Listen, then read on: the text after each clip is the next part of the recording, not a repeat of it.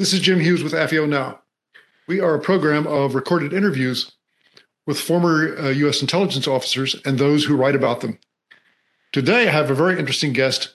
His name is Nicholas Reynolds.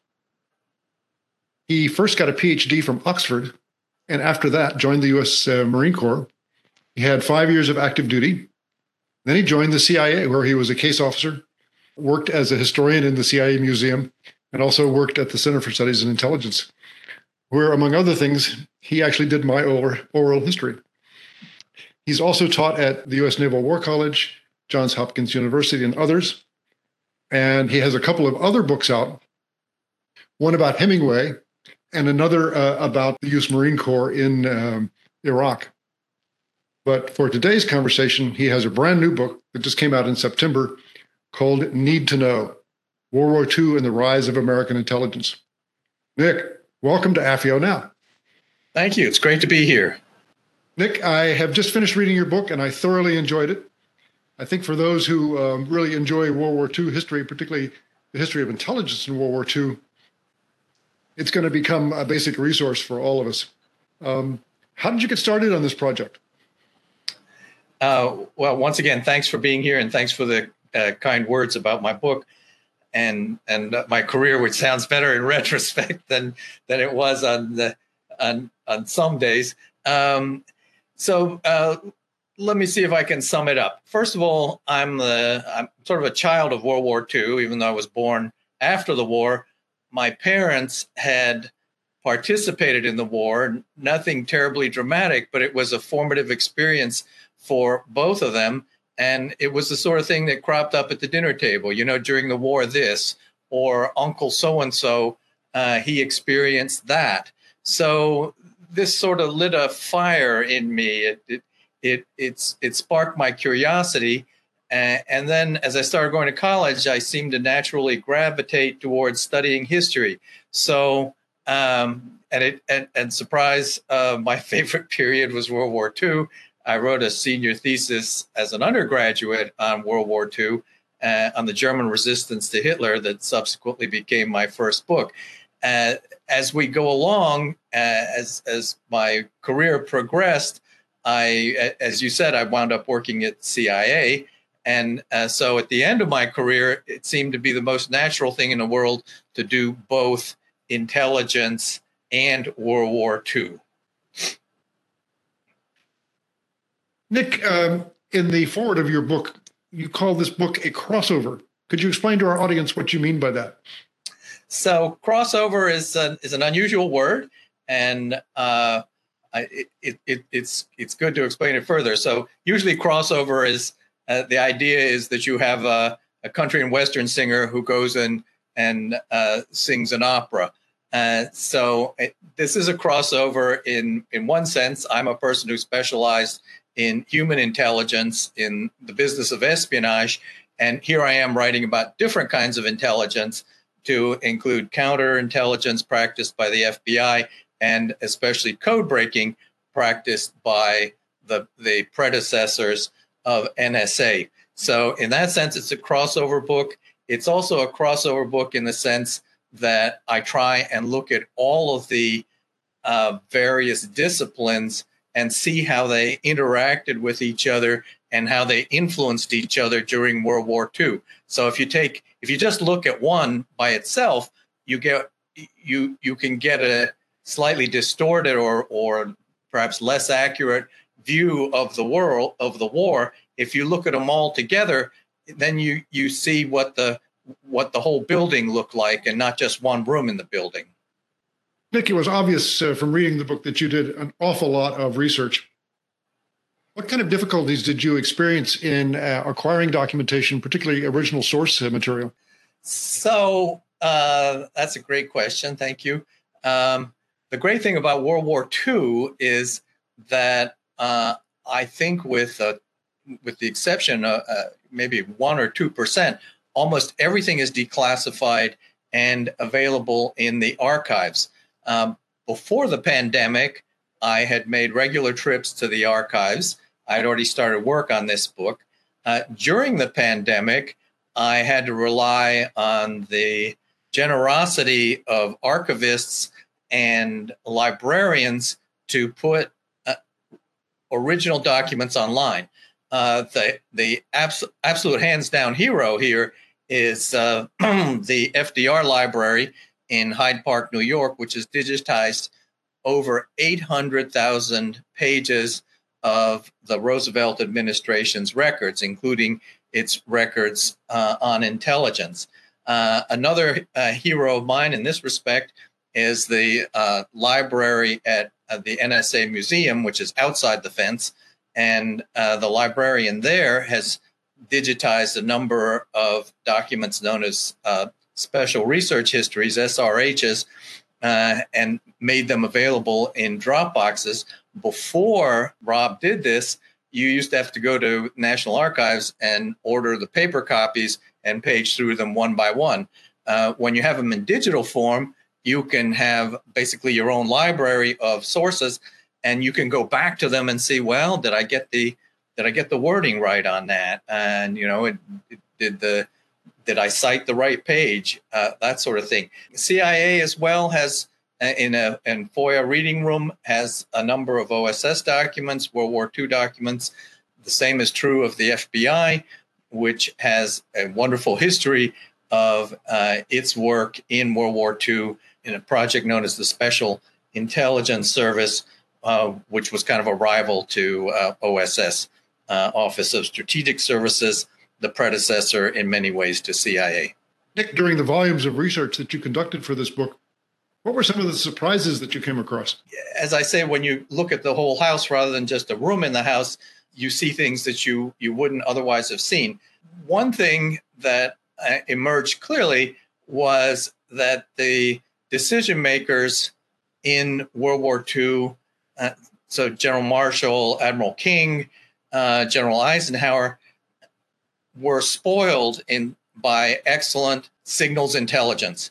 And that comes from the successes of the British code breaking system, which basically tackled the Enigma machine and the, the codes that were generated by it, and the US code breaking, um, Army and Navy code breaking, which started out by breaking the Japanese diplomatic code before the war.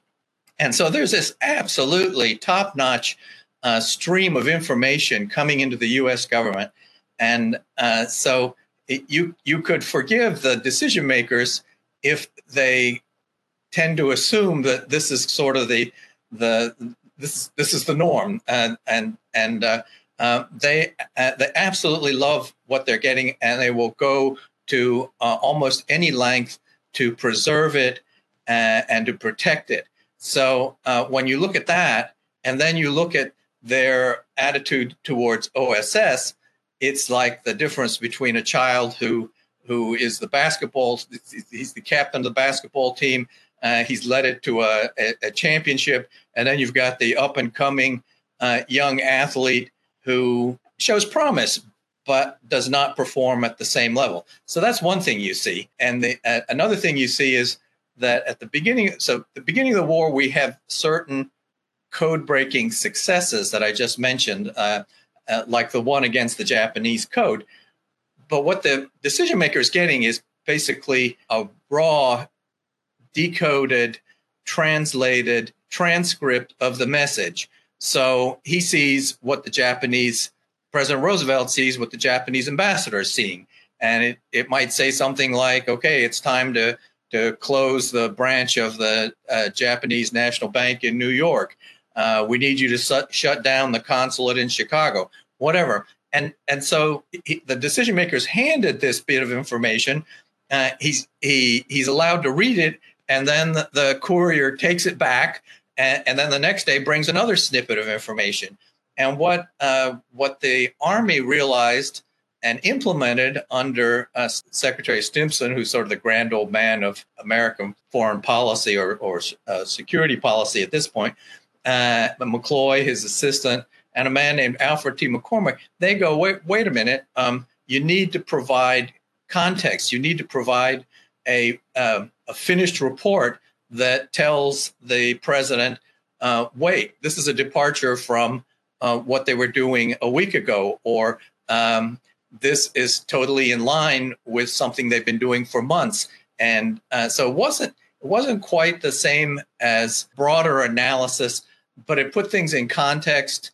Uh, it it it uh, it was a great improvement over just getting a raw transcript and being able to look at it for five minutes because you could you could see the bigger picture uh, in this product that was produced starting um, mid 1942, and the the hero the heroes are uh, Wall Street lawyers who are often forgotten.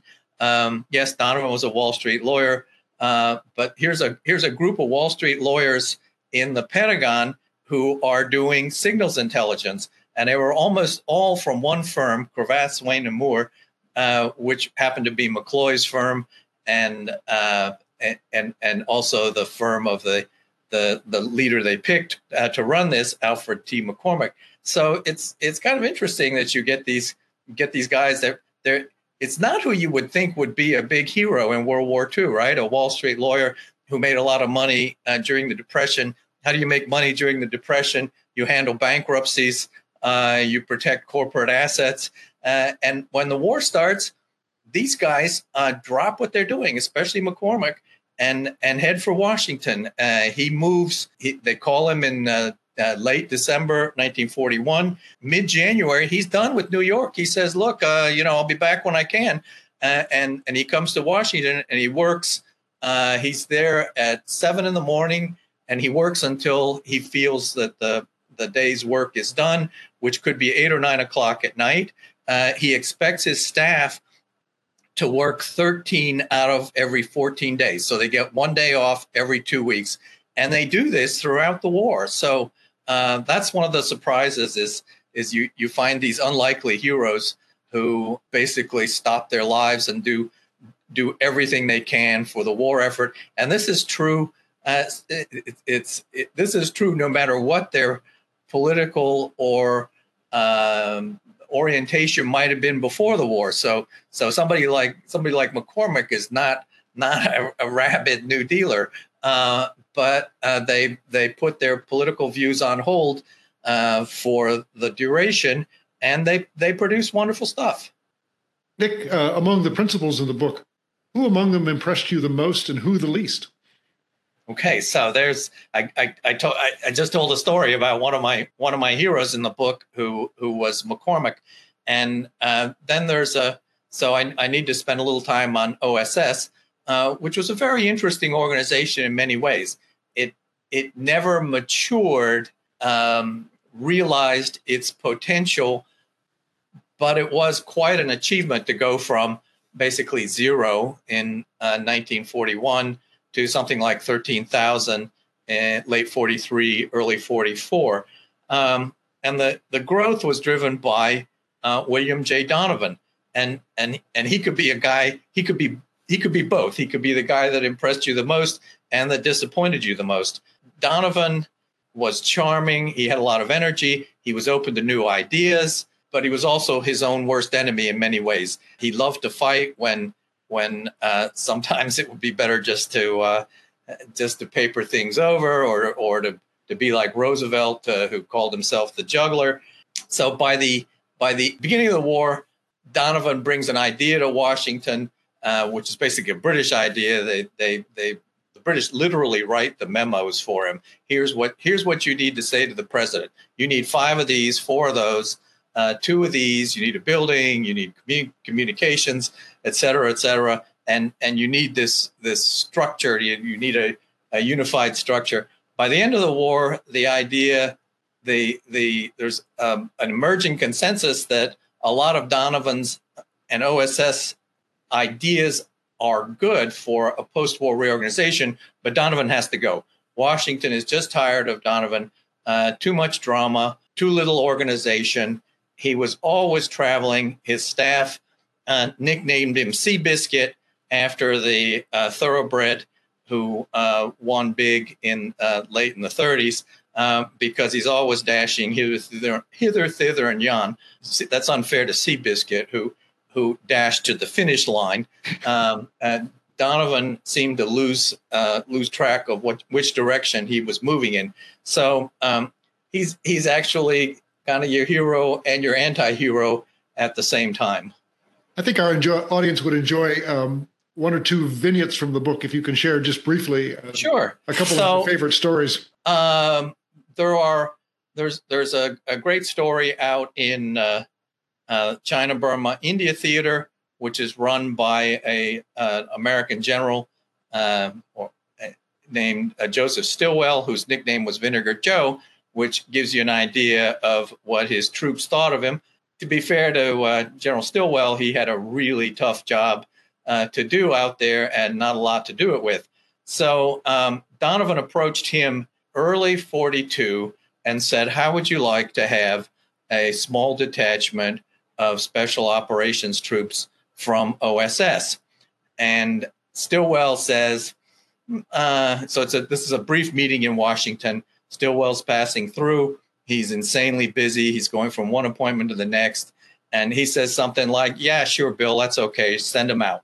And a few months later, this small detachment of OSS men under a uh, remarkable leader uh, named Carl Eifler show up. And uh, Stilwell says, Who are you? What do you want? Uh, he couldn't remember that he had made this informal commitment. and the paperwork following it had been uh, similarly informal. and um, Stilwell kind of liked Eifler. They'd known each other before the war in the Army uh, Reserve System. And, and he says, Okay, well, I'll let you operate in Burma which wasn't really important that important to him at that point and and he says i really don't want to I, I don't have time to get involved in this. Just just go do what you do. And um and, you know and and um all i want to hear is an occasional boom from the direction of the jungle. And so so uh, eifler goes ahead and sets up this this system um, basically uh, of forward operating bases um, that are uh, behind japanese lines. So think north burma not too far from India, where uh, uh, Eifler's main bases. Uh, and they, they set up these camps and they use native warriors. They harass the Japanese. They rescue flyers. It's quite a it's it's sort of it's a, something out of T. E. Lawrence or Lord Jim. I mean, it's it's it's just a remarkable thing. And they they wear their own uniforms. Uh, one of them, one of uh, uh, Eifler's main men, uh, leader of one of these forward operating bases basically wears a, a dress and a uniform skirt. Uh, so he, he has a sort of like a kilt. It's sort of like a an Asian kilt, and then he's got a a, a, a uniform shirt on top of that, so that you can see he's still in the war, and he's got a he's got a beard that makes uh, that that's, that's just really full and and and kind of out of control, and he's having the time of his life. So Eifler wants to take Donovan to see it. And they fly there. Eifler, who is a semi, he's not a fully licensed pilot. Uh, he's got a, a private pilot's license, but he's not really current or thoroughly trained. And they go in a, um, a British aircraft that's basically uh, cloth and wires and both of these gentlemen at this point are uh, rather large. And so um, Eifler and Donovan risked their lives to fly a couple hundred miles into Burma, uh, Japanese territory at the time, uh, and visit this camp with uh, the, the, the man uh, who was known as Knothead, the guy with the beard and the the, uh, that gives you some idea of is he knothead because he's stubborn? Is he knothead because he hit his head uh, or some other reason? Anyway, so they have a wonderful day visiting this camp and uh, then uh, taking off. The plane almost doesn't make it over the trees on this little tiny airstrip, um, but in the end, they make it back. They haven't been shot down by the Japanese, and so it's a it's a it's a it's a wonderful, colorful story but me, the conservative old old bureaucrat, says, uh, "What is Donovan, the head of America's intelligence agency, doing, risking his life in this way?" Uh, it would have been a major, major uh, coup for the Japanese and a disaster for us if Donovan had been captured. Uh, he knew far too much, especially, uh, uh, ironically, the biggest secret he could have betrayed would have been code breaking uh, something that he wasn't really involved in, but he knew just enough to have ruined everything if if the Japanese or, uh, or had been uh, lucky enough to get it out of him. So you know, take take your pick. You can you can see here the the, the emerging tensions in American intelligence. Are you going to be are you are you going to be swashbuckling and take great risks and dedicate yourself to paramilitary activity, or you're going to be a little more conservative and focus on you know put your put more of your effort into information gathering and processing. So Donovan Donovan slips back and forth between the two camps, but his heart is really in the paramilitary uh, on the uh, on the paramilitary side of the equation. That's a great story, Nick. Do you have any advice for other historians who are thinking about taking on similar projects? Uh, so let's see. I'll I'll try not to be flip here. You know, uh, so one of the so so I guess one a, a threshold something to start something that, that would start my answer off would be World War II is the gift that keeps giving. If you look at the New York Times bestseller lists, unfortunately this book's not on there, but but you'll see a couple of other uh, World War II books on there, and and you go like, wow, that war was over. Uh, you know, that was more than 75 years ago when it ended. Why are we still seeing these stories? And the the the reason is, I think there there is always one more story and one more one more way to look at an old story. So the a book I picked up last week is uh, called the Mosquito Bowl, and it's about what uh, Marines on uh, Guadalcanal do in their spare time, and that is play football uh, and and in a halfway organized way. And it's an it's a it turns out to be so violent that the commanders have to stop it. But it this is the author's way into looking at broader pictures of World War II. You know, finding unusual subjects and unusual ways in. I, I've thought of another way in that I haven't haven't used yet. But so there are there are books about uh, minorities in World War II, uh, and you know, you it's always interesting. I I think it's interesting not just to look at the organizational history. So let's say uh, uh, this and that percentage, they established a, a, goal of hiring this or that many minorities. I think it's as interesting to look at the world from their point of view. So, what was it like to be a woman code breaker in World War II? What was it like to work in OSS? So, OSS had a couple, 3,000 women working there. Uh, you know, how does the war look from their point of view? The same for African Americans. There were African Americans in the Marine Corps you know the, the Marine Corps the Marine Corps' record on affirmative action has has started to improve in the past decade or two, but historically, I'm afraid the Marine Corps the, did not have a very good record. But even in World War II, there's some there's some bright spots. There's there's one commandant who said he he would prefer not to have uh, African American troops, and there's another commandant who says uh, after their performance in the Pacific, he says these are not African American Marines, these are Marines, period, full stop. So uh, the short answer to your question is I think there's always one more story in World War II, not just interesting, but there are stories that we can learn from. Uh, and, you know, we, we enjoy reading about them. And at the end of the day, we're a little richer for it. Well, the book is called Need to Know World War II and the Rise of American Intelligence.